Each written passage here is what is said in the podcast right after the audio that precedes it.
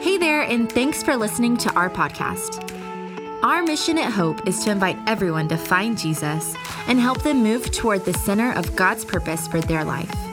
Here's this weekend's message. Hey, everybody, Happy New Year. I hope that you're in for a, a great day and a, and a great year.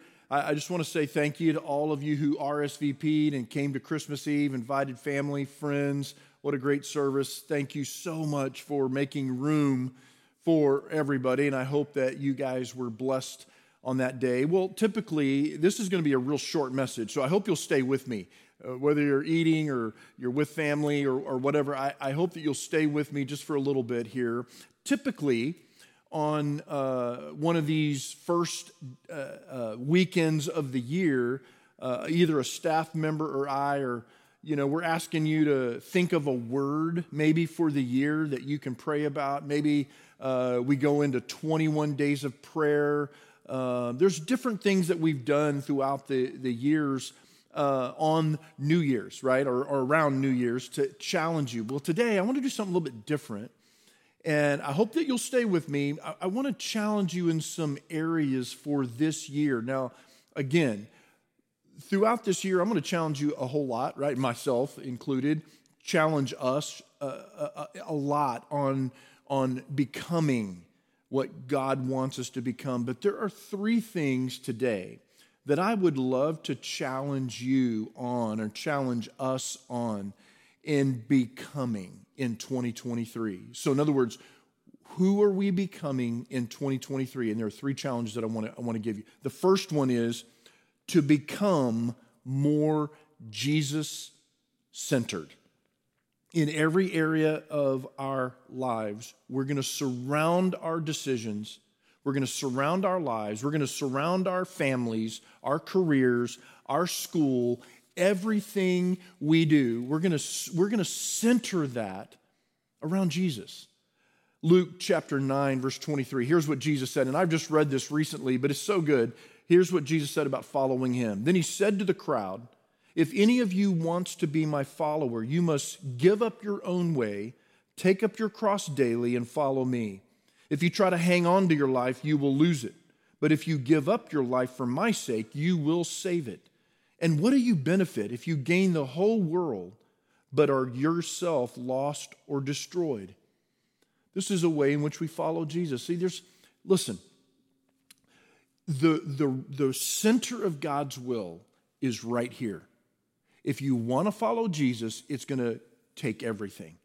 Now, if you want to be outside of God's will, you can still go to heaven, I think, in my opinion, but you're never going to live the purposes of God for your life if you're not truly following and Jesus is the center of your life. Matthew 6:33, you know the scripture. Seek first the kingdom of God and his righteousness, and live righteously, and, and He will give you everything you need. In other words, everything falls into place. That doesn't mean everything is perfect, doesn't mean that everything in our life is awesome and goes the way we want it all the time, but He will supply our needs.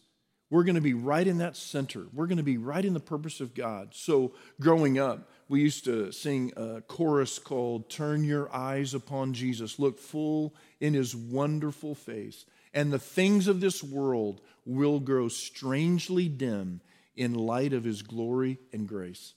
Now I don't I can't remember songs for the life of me, but for whatever reason, that song I know the words.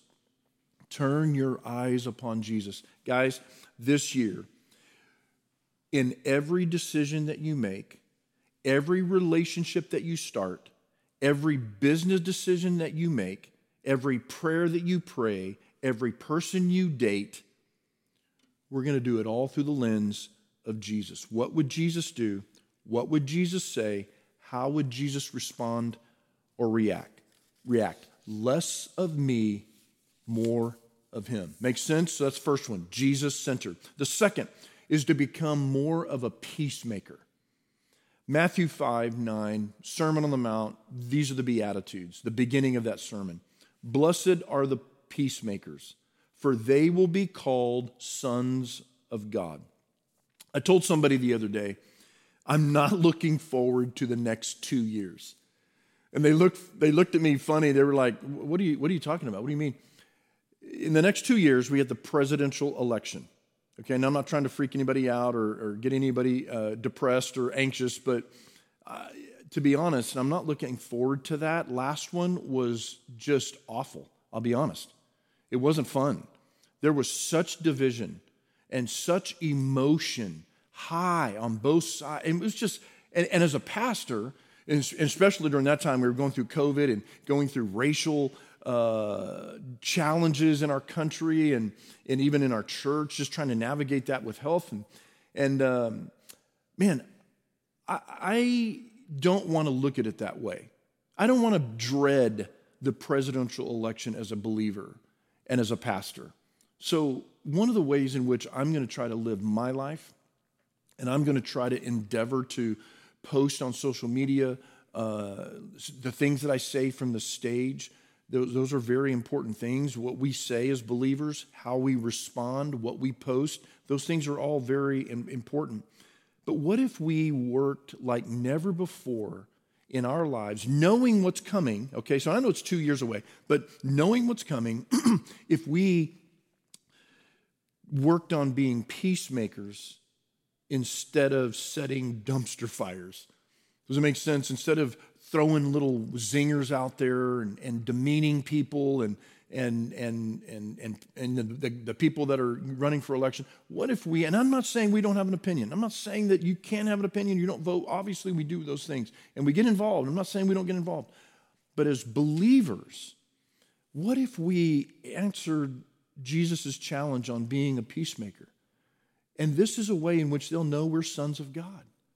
Guys so important that we work hard at peace racially, so important that we work uh, hard at peace politically. And, and, and, and what if we worked hard at peace in our families, our offices, our marriages, in our neighborhoods, at our school? What if we worked really hard to show this world that we are at peace with Jesus, we are at peace this way, and we can be at peace this way? Now, I understand that we all have heightened emotions on things, and, and, especially when it gets close to elections or close to some decisions that are being made. Guys, let's be peacemakers. Let's lead the way in being a peacemaker. Okay, so number one, Jesus centered. Number two, become more of a peacemaker. And number three, to become more committed to community. Now, I know we talk about this a lot, but let me read Acts chapter 2, verse 42 and through 47. All the believers devoted themselves to the apostles' teaching and to fellowship and to sharing in meals, including the Lord's Supper and to prayer. A deep sense of awe came over them all, and the apostles performed many miraculous signs and wonders. And all the believers met together in one place and shared everything they had. They sold their property and possessions and shared the money with those in need.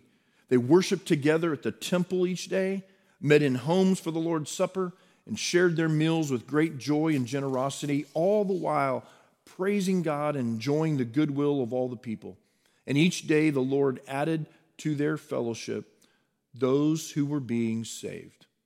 I love this verse. You've heard me quote this over the last 23 years if you've been here hundreds of times.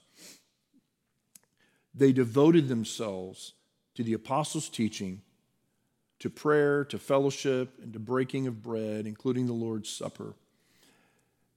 This is something I want to challenge you to become more committed to in 2023, and that's community.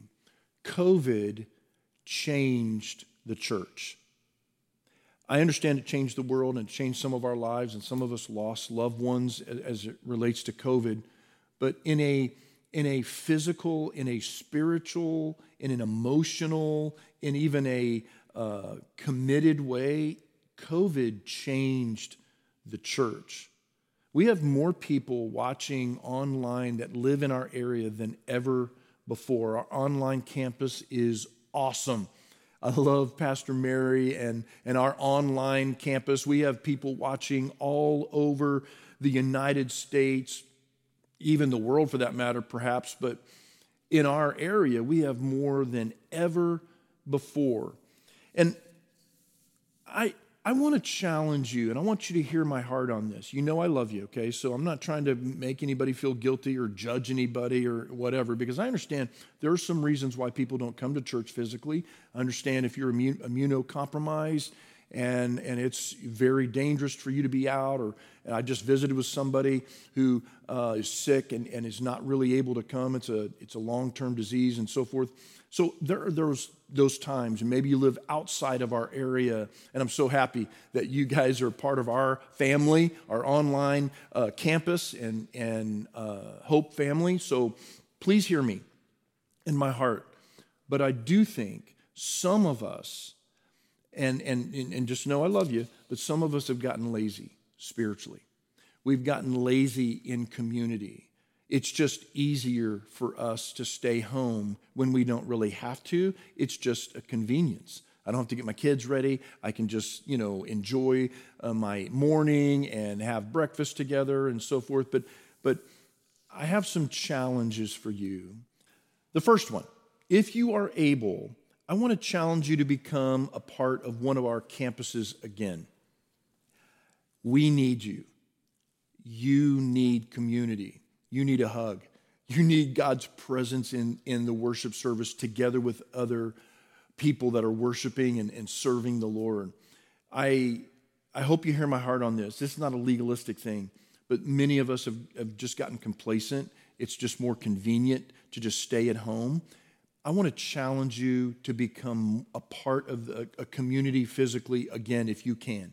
One of our campuses, you need to serve, you need to give, you need to love, you need to worship, all of those things. The second now, if you are unable to do that, maybe there's some reason. I'm not going to go all those reasons. Maybe you live outside of our area. Of course, that's that's uh, that's a given.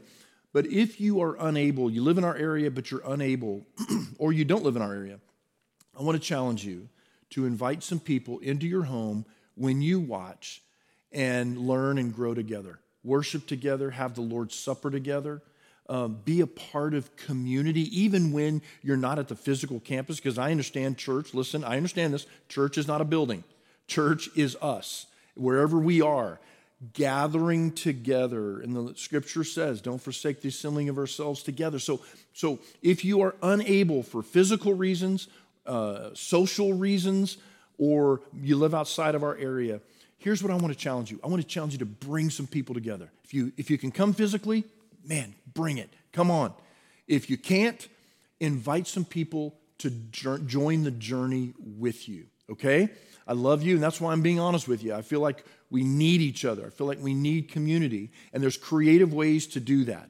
So our online campus is awesome. So if that's part of what God's called you to, great. Well, get involved, get connected, and, and invite people to join you. So, so for 2023, here's where we're going Jesus centered, peacemakers like never before, committed to community. Commun- to, to community. We are going to become more Jesus centered, more of a peacemaker, more committed to community. And I believe that this is going to be our best year spiritually for you personally, your family, and for our church. Would you pray with me? I love you. So excited, God, of what you're going to do in 2023. And I pray for those who, who maybe need to make Jesus the center of their lives. I pray for those who need to become peacemakers and work hard at that. but I also pray for those who need to be challenged in community in whatever way. God, I pray that we would respond to what you're saying to us, to what you're leading us to do, and, and how you're leading us to worship and serve you. And God, we pray your kingdom come, your will be done in our lives, in our church, our families, as it is in heaven. In Jesus' name I pray. Amen. Thanks for listening to Hope's weekend message. Visit hopefellowship.net and further connect with us by downloading the Hope app from the App Store or Google Play. Have a great day.